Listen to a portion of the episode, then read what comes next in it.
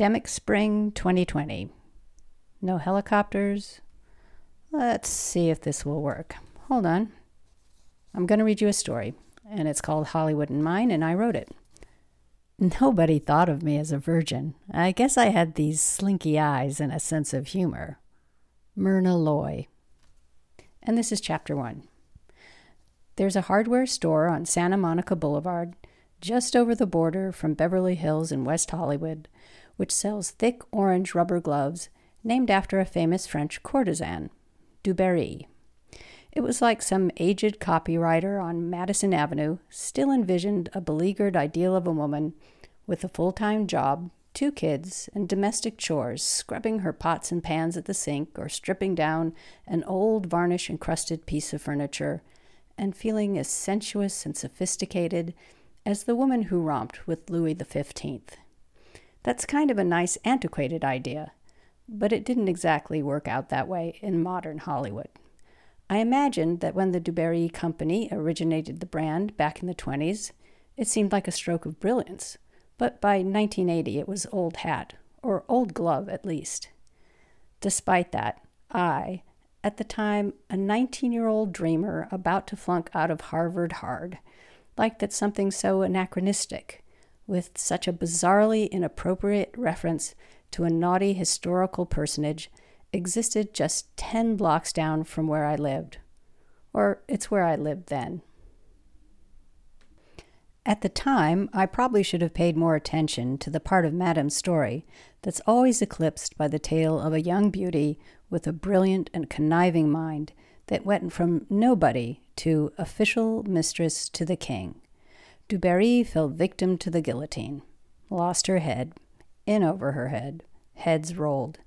At any rate, at a certain point, she was considered passe and dangerous, and the rest is history.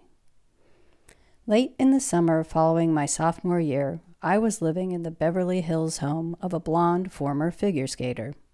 This photogenic darling of Orange County had risen from championship skating to spokesperson at Knudsen's Dairy to management. She married an actor, of sorts, and from there hopped over to a full time job at Fox. She had met Mr. Major movie star on a commercial promoting California cheese, which was arguably a metaphor for something. He brought home considerable bacon, more even than she, who could not claim to be poorly recompensed for her tireless efforts to assist the studio in the decline of cultural conversation, broadcast journalism, and perhaps even civilization itself. Accruing this unseemly sum of money replaced domestic responsibility on both their parts. Hence, I found myself hired to take care of Ms. Suits and Mr. Starr's children, Isabel and Andrew. I rejoiced in the title of au pair, which suggested, in my mind at least, a certain elan, an air of French sophistication, and an expertise in child rearing I did not possess. Ironic, really, for the closest I'd ever been to France was when I had watched an incomprehensible Jean Luc Godard film at an art house cinema, while the sum total of my knowledge of children came from having been one not so long ago. The truth was, I hailed from Cape Ann, Massachusetts. I was the daughter of what my mother rather archaically referred to as nautical stock. Cape Ann was a place whose inhabitants could proudly trace their lineage to whaling fleets and South Seas expeditions, or at least they affected to. Within the community, there were rather tangled thoughts on ancestry, that glossed over generations of grandfathers who introduced venereal disease to Tahiti and instead focused with reverence on funny little artifacts like the scrimshaw and shells in grandmother's china cupboard. It was also an area where you heard words like ghastly, fractious, and dim applied by the Anglo side of the family to the Italian side. The dark side, the side I took after, preferred these handy phrases leccapiedi, bootlicking, scazzacazo, pain in the ass. Growing up in Gloucester, it stank of fish sticks, courtesy of Gorton's, and I couldn't wait to get out. I knew ocean air was supposed to be bracing, but for me it was nothing but salt spume and rotting chum, neither of which appealed. At 18, I rattled down the coast to Cambridge in a 16 year old Dodge Dart that needed piston work and a new timing belt. There I was housed in a quad, a triumph for a freshman, with a San Franciscan whose sock drawers bulged with a formidable stash of weed, and two studious Midwesterners. One evening in my second year, I found myself doing something that, if I hadn't been so high, would have confirmed the nagging feeling that I wasn't exactly making the best use of my time at college. The hours leading to midnight found me stoned out of my mind, staring into the soulful eyes of a border collie, explaining the path of a point on a parabolic curve. In my less than sober state, the collie's eyes anchored me. The very existence of this dog, who, in reality, was probably concerned with nothing more than when it would next be eating, was something solid to hold on to in a swirl of extremely altered perceptions. When I woke the following morning, I resolved to make a change. No more toking and a hell of a lot more studying. My timing was, however, unfortunate. I failed integral calculus the very same day as I made the vow, and within two weeks was working shucking clams at a seafood bar, another briny hell near Faneuil Hall. The first roof over my head that summer was courtesy of a friend of a friend who was house sitting in a red brick colonial on a leafy street in Brookline. The house's owner, a political science professor, little suspected that his home was harboring a swarm of students while he vacationed in Europe. Nor was he aware that the students were using his phone to make any number of free illegal calls using an access code, the origin of which was hazy, that was circulated from one college campus to another up and down the eastern seaboard. In retrospect, hijacking a telephone code was the least of my sins that summer. And s- since I'd stopped attending confession uh, about the same time I stopped taking piano lessons, I never atoned. Achieving a state of grace was the furthest thing from my mind. What I wanted was out, out of Gloucester, out of Boston, out beyond the familiar and the known. That summer, I was working at a seafood bar it was called Tonino's and was owned by my mother's second cousin's husband, Silvio. He was what Brits of the upper middle class might have once called an unsavory individual, if not for the fact that he was so unsavory that the term didn't pack the requisite punch. One evening, Silvio, yeah, like the character from The Sopranos or the mediocre Dylan song, entered the prep kitchen in which I had a blade wedged deep within an unfortunate bivalve. I had barely managed to pop open the abductee from Duxbury Bay with a swift twist of the knife, exposing it glistening and heaving into the air, when Silvio, who I had always been encouraged to call Cousin Silvio, although he wasn't my cousin, one of those peculiar family quirks, snatched the squishy thing from my hand and plopped it into his capacious gullet. Like an ocean breeze, he confided, giving me an indefinable wink. I scowled at this, a scowl that only deepened as he beckoned me into his office like Caligula summoning a catamite to his bedchamber. The office was behind the kitchen and before the walk in. In my three weeks of employment, the office was always locked and empty. This time it was brightly lit and the door was wide open. It housed a desk, a filing cabinet, and a rotary phone. The walls were covered with yellowed family photographs of cousin Silvio's mother and father. They were wiry, with jet black hair molded into pompadours, and in later years a crew cut for him, and one of those head capping short flips of the fifties for her, and a coterie of plump little boys, the plumpest of which, I assumed, was married to my second cousin. Silvio pushed the only chair in the room my way, it didn't look like it could accommodate his broad behind, and he leaned back against the desk. So, you good with kids? I asked if he wanted me to babysit, and he replied, Kinda. I got a cousin, a real cousin, like I was some shoddy substitute for a true blood tie, out in Hollywood. He needs a nanny for the rest of the summer. Dave Taylor, you know? Yes, I knew Dave Taylor. He was 38, handsome as hell, and had just peaked at the box office in a movie about an over the hill baseball player. He recently had done his duty to the studio in a press junket, and I had seen him as he saturated the afternoon airwaves on Donahue and The Mike Douglas Show and Merv Griffin's, extolling his, ah, oh, shucks, old fashioned sense of chivalry, his reverence of women. I'm just a lucky guy from the North End his fairy tale marriage, and his two beautiful children, who he and his wife were raising to be just plain apple pie eating, good natured all Americans, or something to that effect. I bought into the mythos. I was a half wit adolescent, and I leapt at the chance to travel west.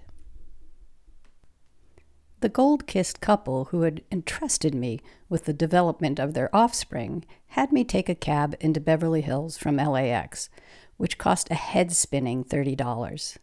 The movie star and studio executive had never called or set eyes on me. The entire transaction had been overseen by Silvio, whose only intimation as to my future had been advice to pack a lot of sunscreen. On arriving at their front gate, I was buzzed in via intercom by nine year old Andrew, a rangy little guy with an elfin face and a polished vocabulary. His little sister, Isabel, tailed behind him at all times like a stubborn satellite. They were cute, and then some. They peered up at me quizzically as Andrew pronounced, I'm supposed to show you your new room. Candace left last week. How old are you?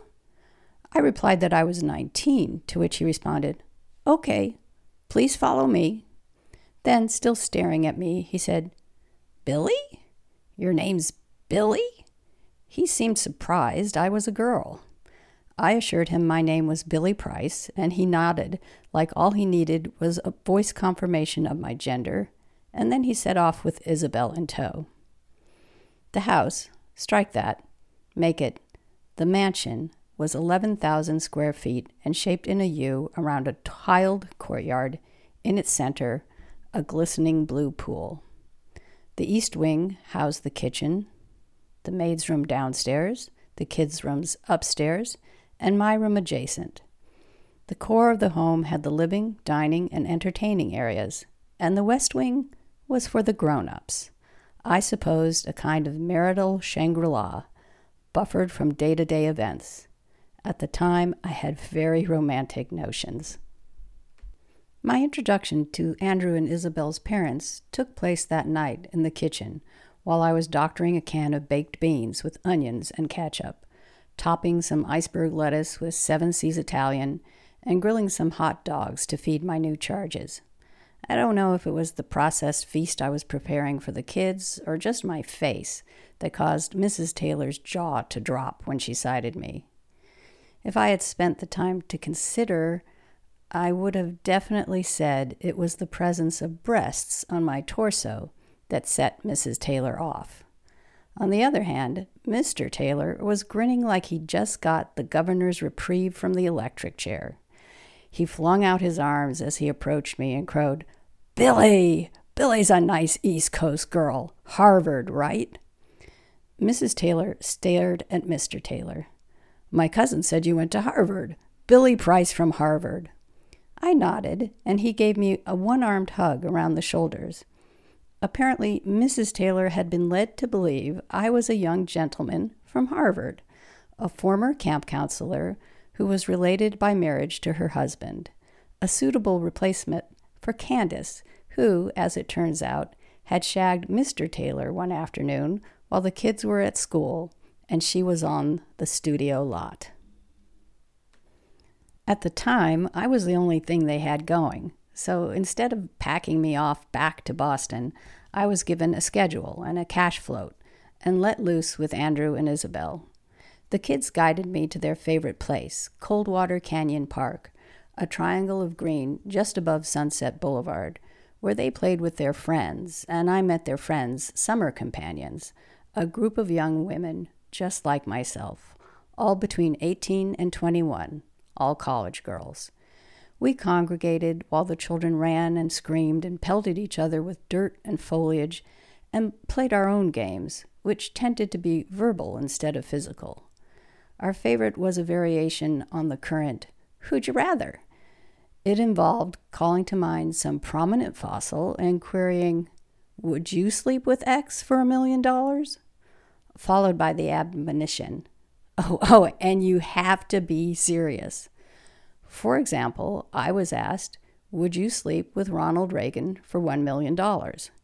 Recalling that the presidential candidate was in his 70s and older than my grandfather, I declined. Okay, how about Ed McMahon? was the next challenge. No way, I said, while Polly, an intense redhead that was studying law at USC, took a drag on her cigarette and then dropped the butt beneath her heel and ground it out. Polly squinted in the direction of Nell, her eight year old summer task, and said, I would. Yeah, we girls chorused around her. I sure as hell would, Polly rejoined. I'm up to my eyes in school loans. Screw the million. I'd do it for $10,000 and a quaalude. Polly made us all seem frivolous. Here was a girl who really did take the game seriously. She tapped another cigarette out of her pack and held it unlit by the side of her jaw with studied grace. There were tortoiseshell combs pulling back her hair at her temples, which tumbled in perfect waves over her shoulders. She wore a vintage blouse with shoulder pads. Her expression was wry, and she looked as if she was ready to face down Spencer Tracy in divorce court on behalf of Judy Holliday. Note, if you haven't seen the old film Adam's Rib, I recommend it. Darla, an Irish transplant studying at Cal Arts, shook her head in disbelief and then let fly a string of expletives only a sweet souled Catholic girl could produce. For feck's sake, you're talking rubbish. Why do you say things like that? Really, Polly, really. What is it you don't like? The drugs or the dollar amount? Polly asked. Look, lads. That was another language tic of Darla's. Guys translated to lads. What I don't for fuck all like is that you're shrinking down your soul, diminishing yourself. When Darla was feeling righteous, she shook her wild dark brown curls and narrowed her green eyes to sharp slits. Her cheeks were flushed, and she was completely unaware of her own beauty. There was a quality in Darla both, mm, I would say, rarefied and fierce. It flamed up always at the tip of her tongue before ebbing away into a joke or a saucy aside. No, I'm not. This whole game is about what you do for the money. It's about assigning value. I'm just being real. I do it for a reduced rate and a pill to take the edge off, asserted Polly. Darla wouldn't let it go. Fuck no, you wouldn't. Yeah, I would. Nell, a supersonic dart of energy, burst into Polly's field of vision and then headed straight into her kneecaps. Flinging her skinny arms around Polly's legs, she directed her plea to Polly's crotch. Can we go to Baskin Robbins, please? Polly held on to Nell as the child arched her spine back and beamed up at her face. Polly couldn't help but smile. Anybody else want to go to the valley? Yes. No. Wait, voiced Jane Dryden, a girl from Pasadena whose highest aspiration was to work as an account executive at Leo Burnett in Chicago, an ad agency noted for their clever humor. After she finished her degree at Syracuse University, a preppy reject school, smack dab in the middle of a hideous snow belt. Jane favored her sun streaked blonde hair cut short, her lipstick bright shiny pink, and her earlobes bedecked with sparkly little diamonds. She radiated big, brown eyed, can do spirit. Always a multitasker, she tuned into the secret histories of our employers, corralled three hyper, verging on violent boys Ryan, Patrick, and Sean and knew that on the weekends you were liable to get picked up by another woman at Peanuts on Sunset Boulevard, and that for the best dancing it was the Crush Bar on Cahuenga in Hollywood. Another tidbit she provided was that we, her new friends, were to never, ever pay any attention to a well known actor at Chalet Gourmet, where he was often seen haunting the aisles. An innocuous hello on his part and a question about quail versus squab could lead to a very pleasant, very prolonged evening sans closed, after which we would certainly join the ranks of thousands of young ladies who never saw the star again. She recounted all this with the happy countenance of a California native, her bright disposition a product of generations who could pluck an orange straight from a backyard tree, peel it with tanned hands, and savor the sweetness while it was warm from the winter sun. However, at that moment, Jane's attention was focused on a woman about 28 or 30 who was walking hand in hand with an ethereal looking, teeny tiny girl. The girl had enormous eyes and the stature of a four year old, but not the bobblehead. She must have been about six, and she had broken off from the woman and was making a beeline for Jane's monsters a little glossy gossamer puff floating mindlessly into a maelstrom of pure boy. I tensed. Darla gasped. Shite! Polly turned Nell's head away. Jane was inhaling enough air to bellow, Hands off, you animals! when the tiny one caught the eye of the biggest one, Ryan. Ryan let out a whoop of recognition ran up to the tiny girl and swung her around, and then, with her legs straddling his waist and her arms clinging to his visibly grimy neck, he lifted her up and carried her to the center of the park crowd, chanting, Anna Banana Brown, look who's in town. He rolled her onto the ground and shook her side to side on her back like an upended turtle, while little Miss Gossamer giggled delightedly. Holy moly, muttered Jane. Anna Banana Brown? My God, those boys are radioactive, totally toxic. Did you see that? Ryan and Patrick and Sean now appeared ambassadors of goodwill. Ryan pulled the tiny girl to her feet. Patrick was tucking his polo shirt into his waistband. Sean stopped incessantly rubbing his nose to give Anne an amiable nudge in the center of her collarbone. Isabel and Andrew stepped up to be introduced. Darla's apple cheeked Angie handed over her soccer ball to Anne by way of greeting. Polly looked inquiringly at Nell. That's Anne Brown, said Nell. She's here in the summer. She's littler than me, and because because she's so little, Ryan calls her Sprout, and, and that's Natalie Brown. Her mom, said Polly. Her big sister, corrected Nell and her daddy's her grandpa or something. I can't remember. Nell, forgetting the ice cream and the trip over the hill to Baskin Robbins, went off to rejoin her friends. Her daddy's her grandpa? Jane was looking at Natalie Brown, and then she said, Well, let's go say hi. Natalie Brown was 10 years older than most of the girls in the park when the difference between 18 and 28 was vast.